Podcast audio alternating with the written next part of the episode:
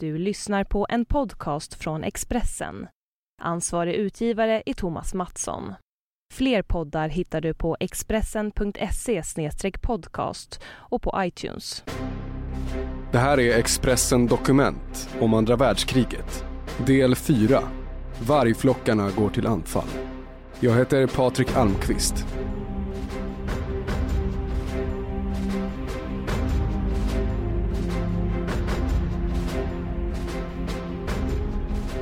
Döden kom från havsdjupet. I ett hav av eld och stormande vågor dog tiotusentals modiga män på den iskalla Atlanten. Vargflockarna var havets jägare. Nazitysklands fruktade ubåtar avlossade sina torpeder mot fartygen som seglade med mat och vapen till Storbritannien. Winston Churchill skulle isoleras och svältas till nederlag. Det var Adolf Hitlers plan.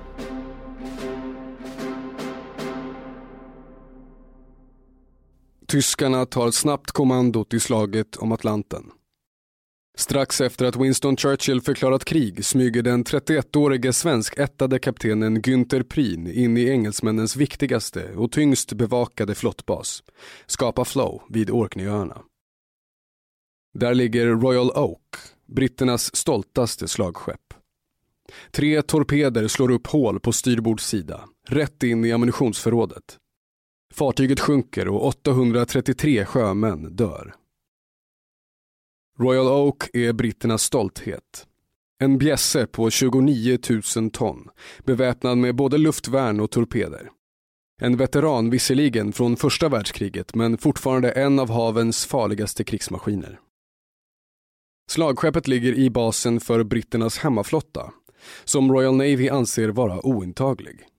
Hon behöver omsorg av marinmekaniker innan hon ska bekämpa fienden. Natten till den 14 oktober 1939 lyser nymånen över den breda havsfjärden bland Orkneyöarna. Günther Prien ger order om ytläge. Tyst glider U47 in i Kirk Sound. En av de trånga passagerna till hamnfjärden som är omsluten av land. Månljus är sämsta tänkbara för en attack med överraskning i mörker. Ubåtsflottans befälhavare Carl Dönitz har studerat flygfotografier. Inloppet till hamnfjärden är bevakade av patrullbåtar eller blockerade med sänkta skepp och stålnät. Amiralen har upptäckt en 17 meter bred öppning mellan två vrak som ligger i östra inloppet mot Lamb Holm. Amiralen skickar sin bäste befälhavare på ett självmordsuppdrag för att rikta ett förödande slag mot britterna. Preen möter en svårighet som inte syns på flygbilderna. Mellan vraken hänger tjocka spärrtrossar av metall som är fastkrokade under vattenytan. Det finns ingen återvändo. Strömmen från tidvattnet är stark. Örlogskaptenen kan varken vända eller backa. Han dyker kryper så nära havsbotten som ubåten förmår. Och han klarar sig igenom. Vid midnatt går Prin till attack. Han avlossar sina fem torpeder med stridsspetsar på 280 kilo vardera. I periskopet ser han att en av torpederna träffar ett krigsskepp som ligger intill Royal Oak. Han girar undan och manskapet laddar om torpedkuberna. 18 minuter senare. Chockade britter har ännu inte bemannat kanonerna till sitt försvar. Då avlossar Preen en ny salva med fem torpeder. Han ser explosionerna, men ner till ubåten hörs inte sjömännens dödsskrik. Med det utströmmande tidvattnet tar sig U47 tillbaka genom Kirk Sound. Två timmar senare är han i säkerhet ute på Nordsjön. Günther Prien blir Nazitysklands första krigshjälte. Då U47 återvänder till hamnen i Wilhelmshaven står varvspersonalen och hälsar de 40 i besättningen med höger arm i axelhöjd. Hitlerhälsningen. Fyrens privatplan hämtar hela besättningen. Den åker i triumf genom Berlin och Prien tar emot riddarkorset ur Hitlers hand. För Churchill är attacken pinsam och förnedrande. Världens starkaste sjömakt har förlorat ett av sina finaste skepp på det nesligaste vis. Till Günther Prin återkommer vi. Blitzen är över. I alla fall för denna gång. Adolf Hitler har skjutit upp invasionen av de brittiska öarna. Han har annat att tänka på. I hemlighet planerar han operation Barbarossa. Att anfalla Stalin i Sovjetunionen. Dödsfienden som han slutit en pakt med. Det gick inte att bomba britterna till underkastelse. Royal Air Force var alldeles för modigt, piloterna för skickliga. Blitzen kostade Nazityskland många plan och piloter. Bulldoggen Churchill ska krossas på annat sätt. Storbritannien består av öar och kan tyskarna hindra att de får mat och vapen från vännerna i USA så är fyren segrade. Churchill ska svältas till nederlag. Karl Dönitz är en mager man. Lite under medellängd med skarpa anletsdrag som gör att han liknar en hök. Han är sjöofficer, mycket korrekt, fåordig och beslutsam. Han tillbringar sista delen av första världskriget i brittiskt interneringsläger. Hans ubåt sänktes av britterna vid Malta och Dönitz blev krigsfånge. 1939 är Dönitz 48 år. Liksom Hitler är han besatt av hämnd. Tyska folkets ära ska återupprättas. Fyren utnämner honom till kommendör och befälhavare för ubåtsflottan. Så mycket till flotta är det inte från början. Tio ubåtar utrustade med 14 torpeder vardera, 73 meter långa. 17,8 knop klarar de i ytläge.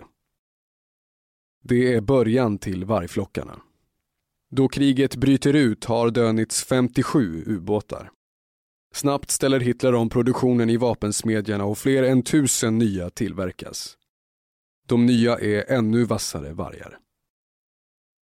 De är rustade med snorklar som gör att de kan ladda batterierna i undervattensläge. En dödlig nyhet är målsökande torpeder som programmeras att själva hitta sitt mål. Fienden i Royal Navy anar inget. De är inte särskilt intresserade av ubåtar heller. Britterna har vid krigsutbrottet 50 ubåtar, ganska omoderna. Istället litar britterna till ett anti-ubåtsvapen som kallas ASDIC. Apparaten placeras på örlogsfartygens kölar och avger ljudstötar som kan känna av föremål under havsytan på flera kilometers avstånd. Till exempel ubåtar som närmar sig. ASDIC har ett problem som Royal Navy strateger inte tänkt på. Den kan bara känna igen ubåtar under vattenytan. Ubåtar som anfaller i ytläge syns inte på skärmarna. I mörker och dimma gör vargarnas låga siluett dem svåra att upptäcka och ännu svårare att träffa. De kan smyga nära fienden och avlossa torpederna. Misstaget ska kosta många brittiska sjömän livet. Carl Dönitz använder sina erfarenheter från första världskriget. Då är taktiken att sända ut ensamma ubåtar utan bestämda planer och ordern är att de ska anfalla fartyg som kommer inom synhåll. Då de allierade börjar med konvojer under beskydd av jagare duger inte den taktiken längre. Riskerna är för stora. Dönitz testar en ny metod som aldrig prövats i sjökrig. Han stationerar flera ubåtar i en båge längs troliga konvojrutter. Då en av ubåtarna upptäcker konvojer larmas de övriga via kod med Enigma-sändaren. Tyskarna kan anfalla samtidigt från alla sidor och, om det är natt, i ytläge. Det kallas vargflocktaktiken. Vintern 1939 till 1940 är den kallaste på 40 år. I början av januari lägger sig isen på Nordsjön. Atlanten är öppen och vargflockarna på ständig jakt. Att ta sig över den vintriga Atlanten är svårt nog utan fiender som lurar under ytan. I stormarna kan vågorna bli 10 meter höga. Isen är ett ständigt hot, inte bara den som finns i havet utan även den som bildas på fartygen. Den lägger sig över manövertorn och vinschar och fartygen blir så övertunga att de riskerar att slå runt. Konvojerna med livsviktiga varor från Amerika färdas långsamt, sällan mer än nio knop. De är lätta mål för de snabbare vargflockarna. På en enda månad sänker tyska ubåtar mer än 800 000 ton allierade fartyg med manskap, krigsmateriel och förnödenheter. I början av slaget om Atlanten finns det ändå ett slags hederlighet i sjökriget. Tyskarna ska sänka fartyg, inte nödvändigtvis döda sjömän. Den 20 oktober 1939 seglar ångaren Gustav Adolf från Göteborg mot Bristol med last av pappersmassa. 40 sjömil norr om Shetlandsöarna prejas det svenskflaggade fartyget av U34. Ubåtskaptenen Wilhelm Rollman kräver att den svenska kaptenen H. Stolpe ska lämna ifrån sig skeppspappren. Svensken får besked att lasten inte är tillåten och att Gustav Adolf ska sänkas om 15 minuter. Besättningen sitter i livbåtarna då U34 avlossar 15 skott med skeppskanonen och ser fartyget gå till botten. De tror att de har lång rodd framför sig till säkerheten. Istället gör kapten honör och erbjuder sig att boxera svenskarna till norska kusten. Det går fort. Livbåtarna vattenfylls och tre gånger brister boxertrossen. Efter fyra timmar ser svenskarna en ångare i horisonten. U34 avlossar två kanonsalvor i luften för att göra kaptenen på ångaren uppmärksam, kapar trossen och dyker. Ångaren är den norska Biscaya som tar svenskarna till Moss. Alla klarar sig oskadda. Senare i slaget ger Dönitz en annan order till sina ubåtsbefälhavare. Ingen ska räddas och ingen får tas ombord.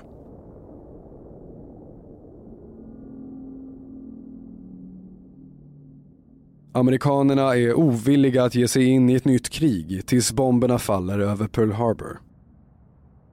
Men redan före japanernas attack stöder president Franklin Roosevelt Storbritannien och Frankrike genom att sälja vapen till dem, vilket får många amerikaner att ilskna till. Bland dem flyglegendaren Charles Lindbergh, som anser att USA ska hålla sig borta från inbördeskriget på andra sidan havet. Roosevelt är 59 år, inne på sin tredje presidentperiod och vallöftet då han väljs tredje gången är att han ska hålla USA utanför kriget. Han är förlamad från midjan och neråt, sitter i rullstol och läkarna varnar presidenten att han inte har lång tid att leva. Hans ofantliga konsumtion av cigaretter har orsakat högt blodtryck och lungemfysem. Roosevelt och Churchill är goda vänner. I mars 1941 lyckas presidenten få igenom den så kallade lån och uthyrningslagen i en trilskande kongress. USA är fortfarande neutralt och nu kan ändå amerikanerna överföra strategiskt viktiga råvaror och krigsmateriel till britterna. Churchill har fått en livlina. Fartygen lastas med mat, med aluminium till planen, med fordon som Ford GPA, jeepar som kan köra på vatten. Senare lastas fartygen med stridsvagnar och flygplan i delar som britterna sätter ihop. USAs villkor är stenhårda. Roosevelt vill ha betalt i förskott Storbritannien är bankrutt och ingen kan förutse hur kriget ska gå. Roosevelt får med kongressen på villkoren genom att kräva att Churchill använder alla tillgångar i utländsk valuta och hela guldreserven som förskottsbetalning. Anthony Bever skriver i sin stora krigsskildring Andra världskriget att US Navy skickar ett örlogsfartyg till Kapstaden för att hämta det sista brittiska guldet som förvarades där. Torsdagen den 18 januari 1940 har det svenska fartyget Foxen lastat stenkol i Garston nära Liverpool och är på väg i Nordsjön mot Sverige. Vid 21-tiden, i klart väder med månsken, smäller det. Explosionen klyver Foxen midskepps och hon sjunker inom några minuter. Det kan ha varit en mina men troligare torpederades fartyget av U-55 Kapten Ingemund Ling Vaneus och 16 man dör. Tio man lyckas ta sig ombord på en flotte. Det börjar blåsa till storm och vindarna är isande. Under fredagen spolas två man över bord och på kvällen ytterligare två. På flotten finns sex besättningsmän kvar, varav två brödrapar. Det är matroserna Gunde och Einar Jakobsson samt lättmatros Malte G Bergström och jungman Stig Bergström. När räddningen kommer efter 30 dygn på en flotte i rykande storm är Ljungman Bergström den enda överlevande, ensam i en flotte med fem döda kamrater. Om fasorna till havs berättar han för Gotlands Allehanda den 25 juni 1940. På natten hade mässpojken frusit ihjäl. Eldaren klagade bittert över törst och trots våra protester drack han saltvatten. Han blev omtöcknad och dök över bord. Vi hade en låda med corned beef men inget att öppna konservburkarna med. Jag skar mig illa i händerna när jag försökte öppna med en spik. Vi försökte muntra upp varandra med att sjunga och på så sätt hålla modet uppe. En lördagkväll kom en trålare nära. Den var bara 15 meter ifrån oss. Vi ropade så högt vi orkade, men förgäves. Folket ombord såg oss inte i dimman. Min bror Malte började bli omtöcknad. Jag föll i sömn och när jag vaknade såg jag honom i vattnet. Han höjde vänstra handen och ropade på hjälp. Men jag var för svag och kunde ingenting göra då jag såg honom försvinna. Vi var bara två kvar. Och tre timmar innan jag räddades stod min sista kamrat. Det var Einar Jakobsson. Jag pinades svårt av törst och kunde inte motstå frestelsen att dricka saltvatten. Jag visste att det innebar en säker död om jag drack mycket så jag smuttade bara. Bara jag var kvar nu. Med fem döda intill mig. Då siktade jag ett fartyg flera sjömil bort. Jag fäste ett tyg på masten och vinkade tills jag föll samman. På mina knän bad jag till Gud att de måtte se mig. Detta var allt jag visste tills jag lyftes upp och återigen föll samman, lika mycket av glädje som av utmattning. Fartyget var den norska ångaren Leka. Kaptenen berättar efteråt att Stig Bergström låg i yrsel och ropade på sin bror första natten ombord. Ljungman Bergström förs till London där han ligger på sjukhus i flera månader. Sommaren efter kommer han hem till Gotland.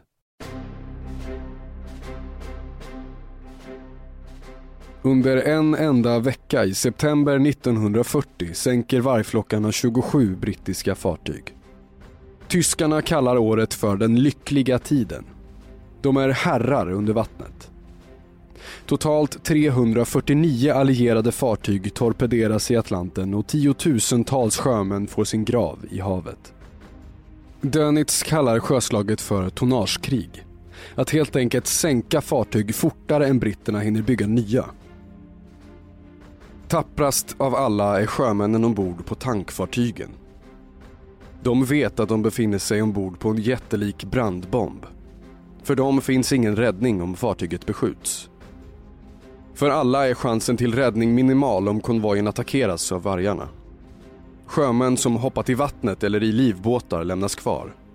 Ett fartyg som stannar för att rädda överlevande blir ett lätt byte för andra vargar. Den 18 oktober befinner sig de svenska ångarna Konvalaria och Gunborg på väg från Nova Scotia till Redham Dock. De är lastade med massaved. Det är en stor konvoj, 32 fartyg.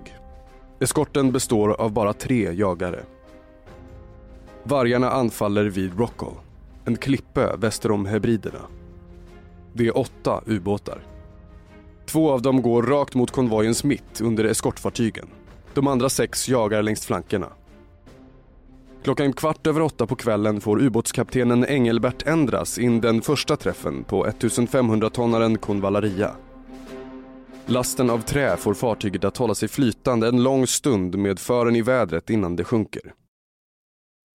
Två timmar senare träffas Gunborg av en torped på styrbordssidan. Hon håller sig flytande på trälasten i 45 minuter och besättningen hinner gå i livbåtarna. Det stormande havet lyses upp av explosioner. Rök från brinnande fartyg väller hundratals meter upp i skyn. Mitt i förödelsen kämpar sjömän för sitt liv i det iskalla vattnet. Män i räddningsflottar lyser med flämtande lanternor och försöker rädda sina olyckskamrater. På sju timmar har 17 fartyg, mer än halva konvojen, sänkts. Britternas problem är att de inte har en aning om var de fientliga ubåtarna finns. Krypton som tyska marinen använder är ett mysterium. Tyskarna använder en krypteringsmaskin som de kallar Enigma. Ingen lyckas dechiffrera de meddelanden som sänds och de förvandlas till obegripliga bokstavskombinationer.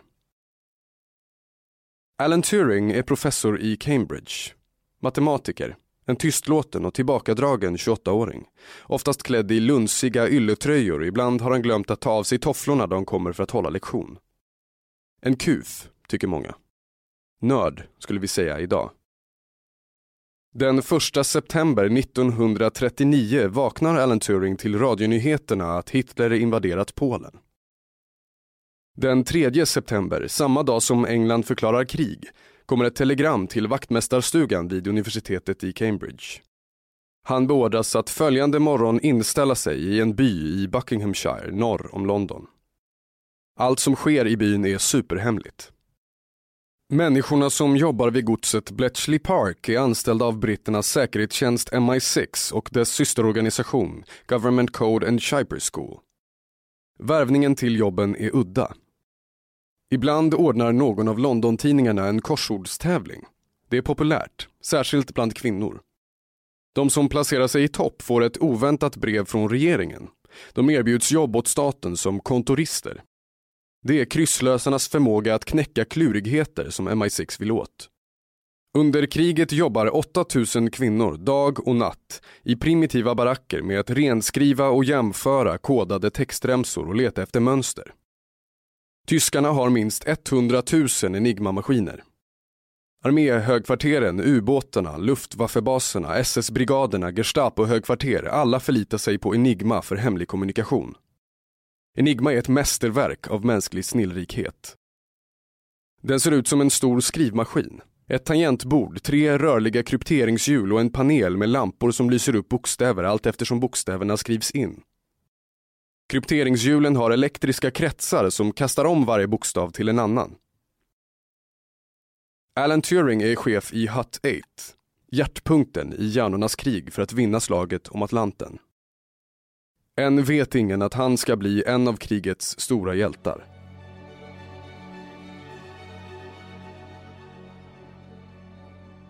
Vargflockarna slaktar konvojerna till havs. Varubristen blir bara värre. Kriget verkar oändligt. Männen i Storbritannien är borta. I uniform någonstans. Kvinnorna är inkallade till fabrikerna och gamlingarna som är kvar bildar köer utanför butiker med tomma skyltfönster. Det är märkligt vad krig gör med människor. De som dödar i statens tjänst kan plötsligt bli nationella idoler. I Tyskland är Günther Prien stor hjälte. Han har ett smeknamn. Tjuren från Skapa Flow. Då småkillarna i Hitlerjugend i sina trekvartslånga svarta byxor med bruna skjortor och svart snodd runt halsen leker sjökrig på skolgården vill alla vara tjuren. Den oövervinnlige. Völkischer Beobachter, nazisternas propagandablad, skriver hyllningsartiklar om honom. Då han ligger i hamn vid ubåtsbasen använder hjälten tiden till att svara på beundrarpost från tyska skolbarn. När Günther Prin står vid periskopet och spanar in fienden har han en mörkröd halsduk knuten runt halsen. Det är en gåva från hans fru Ingeborg. Halsduken ska ge tur. Ingeborg föder Prin hans andra barn, dottern Dagmar, våren 1940. Då ligger ubåtskaptenen utanför norska kusten och deltar i invasionen av Norge. Deras första dotter Birgit föddes året före. På U47s torn har Prin låtit måla en svart tjur. Under tjuren har han målat siluetterna av fartygen han sänkt till havets botten. Det är 30 stycken. Ett av dem är svenskt, 3000-tonnaren Rydboholm från Göteborg i brittisk tjänst. Den 26 februari 1941 seglar fartyget i konvoj från Liverpool till Freetown. Strax efter midnatt anfaller de grå vargarna. Klockan 1.10 träffas Rydboholm i förskeppet av Prins torped. Fartyget bryts i två delar. Akten ligger länge kvar i vågorna med propellen i luften. Besättningen hinner sätta sig i livbåtar och stannar hela natten i närheten av vraket. På morgonen tas de ombord av en brittisk jagare. Alla överlever. Prin sänker ytterligare tre fartyg den natten och kan måla fyra nya siluetter på tornet. Natten mellan den 7 och 8 mars 1941 utkämpar Günther Prin sin sista strid. Söder om Island följer U47 och andra vargar en konvoj. Vid midnatt går han i skydd av regnet upp till ytläge för att smyga närmare. Regnet upphör plötsligt och U-47 avslöjas av den brittiska jagaren Wolverine. Prin dyker. Fem timmar pågår jakten. Jagaren lägger sjunkbomber. Klockan 5.43 på morgonen skakas oceanen av en väldig explosion under vattnet. Det tar tio veckor innan Dönitz bekräftar att Prin är borta. Hjältar dör inte. Förlusten av vargarnas skickligaste befälhavare skulle ha inneburit att tyskarnas krigsmoral sjönk. Det dröjer till den 23 maj innan hustrun Ingeborg får dödsbeskedet. Han blev 33 år gammal. Genombrottet för britterna kommer den 9 maj. Kapten Fritz Julius Lemp på U110 attackerar en konvoj utanför Grönlands sydspets. Ubåten skadas av sjunkbomber och tvingas upp till ytan av en brittisk korvett. Ombord finns hemligheten. Enigma. Kapten Lemp apterar sprängladdningar med fördröjd verkan och överger ubåten med sin besättning. Tyskarna viftar med vit flagg till fartyget som är på väg mot dem. Dynamiten exploderar inte. Kaptenen försöker ta sig tillbaka för att ställa om sprängladdningarna. Han skjuts till döds innan han når fram. Innan U110 sjunker hinner britterna ta hand om Enigmaskrivaren, kodböckerna och kryptonnyckeln. Alan Turing har konstruerat en väldig maskin som kallas bomb. Det är hans universalmaskin, den allra första datorn. Turings apparat är enorm. Den surrar som 200 symaskiner. Den måste smörjas med olja varje morgon och kväll. På eftermiddagarna kommer ordonanser på motorcyklar till Bletchley Park med säckvis med kodade meddelanden som radiostationer längs den brittiska kusten snappat upp. Turings maskin tickar och tickar och försöker begripa. Nu har engelsmännen koderna. På en vecka har Turing knäckt nazisternas bäst bevarade hemlighet. Plötsligt börjar Bomb ticka fram rapporter som är livsviktiga. Båtarnas positioner, vilka konvojer som ska attackeras. Churchill tvingas till svåra beslut. Ibland måste en konvoj offras trots att britterna vet att den kommer att anfallas. British Navy vill inte att Dönitz ska förstå att koden är avslöjad. 1942 vänder slaget om Atlanten till de allierades fördel. Konvojerna ändrar rutter eftersom de vet var vargflockarna lurar. Royal Air Force vet exakt när ubåtarna går ut från fjordarna i Norge eller hamnarna i franska Lorient eller Sankt Nazir. De sänder ut bombplanen. 1942 sänker de allierade 86 tyska ubåtar. Året efter sänks 237, varav 43 i maj. Hösten 1943 ger Hitler upp slaget om Atlanten. Förlusterna är för stora. Kriget mot Sovjet är på väg mot ännu en tysk katastrof. Och alla nazisternas krigsresurser måste koncentreras dit. Den brittiske premiärministern kommer en dag på oannonserat besök till Bletchley Park. Han visas runt i barackerna av chefen, kommendör Edmund Travis och ber att få träffa geniet som knäckt Enigma.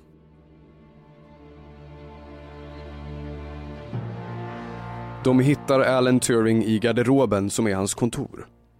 Han har ett rep i byxorna istället för skärp. Skjortan är oknäppt och hänger utanför. Skäggstubben är en vecka gammal och han har inte hållit i en kam på lika länge. Han sitter tillbakalutad med fötterna på bordet och stickar på en blå halsduk. Med kriget har det inget att göra, men vad som händer Alan Turing efter freden måste ändå berättas. Livet blir en tragedi för snillet. Visserligen får han Imperieorden, OBE, det finaste en britt kan belönas med av Churchill. Men den fina stjärnan med band i purpur får han aldrig visa. Det Turing gjort är alldeles för hemligt. Hans personliga hemlighet är att han tycker om pojkar och i Storbritannien är homosexualitet olagligt. Turing blir plötsligt en säkerhetsrisk. Han vet alldeles för mycket. Homosexuella män riskerar att utsättas för utpressning. Kanske tvingas att avslöja statens hemligheter. Han grips. Döms för grov oanständighet till kemisk kastrering. Han får sparken, tillåts inte längre arbeta för brittiska staten. Inte som professor heller. Livet är inte längre värt att leva för mannen som förkortat kriget med ett eller kanske två år, hjälpt till att krossa Hitler och rädda livet på många tusen. På kvällen den 7 juni 1954 låser han in sig i arbetsrummet i lägenheten i Wilmslow och tar en tugga på ett rött äpple. Han har förberett sin sista åtgärd i livet noga. I äpplet har han sprutat cyanid. Ursäkten kommer 59 år för sent. På julafton i fjol håller drottning Elizabeth sitt årliga tal. Hon ber om förlåtelse. Till Alan Turing och många andra som tvingats gömma sin sexualitet och kanske valt döden på grund av dåtidens homofobi. Du har lyssnat på Expressen Dokument om andra världskriget, del 4.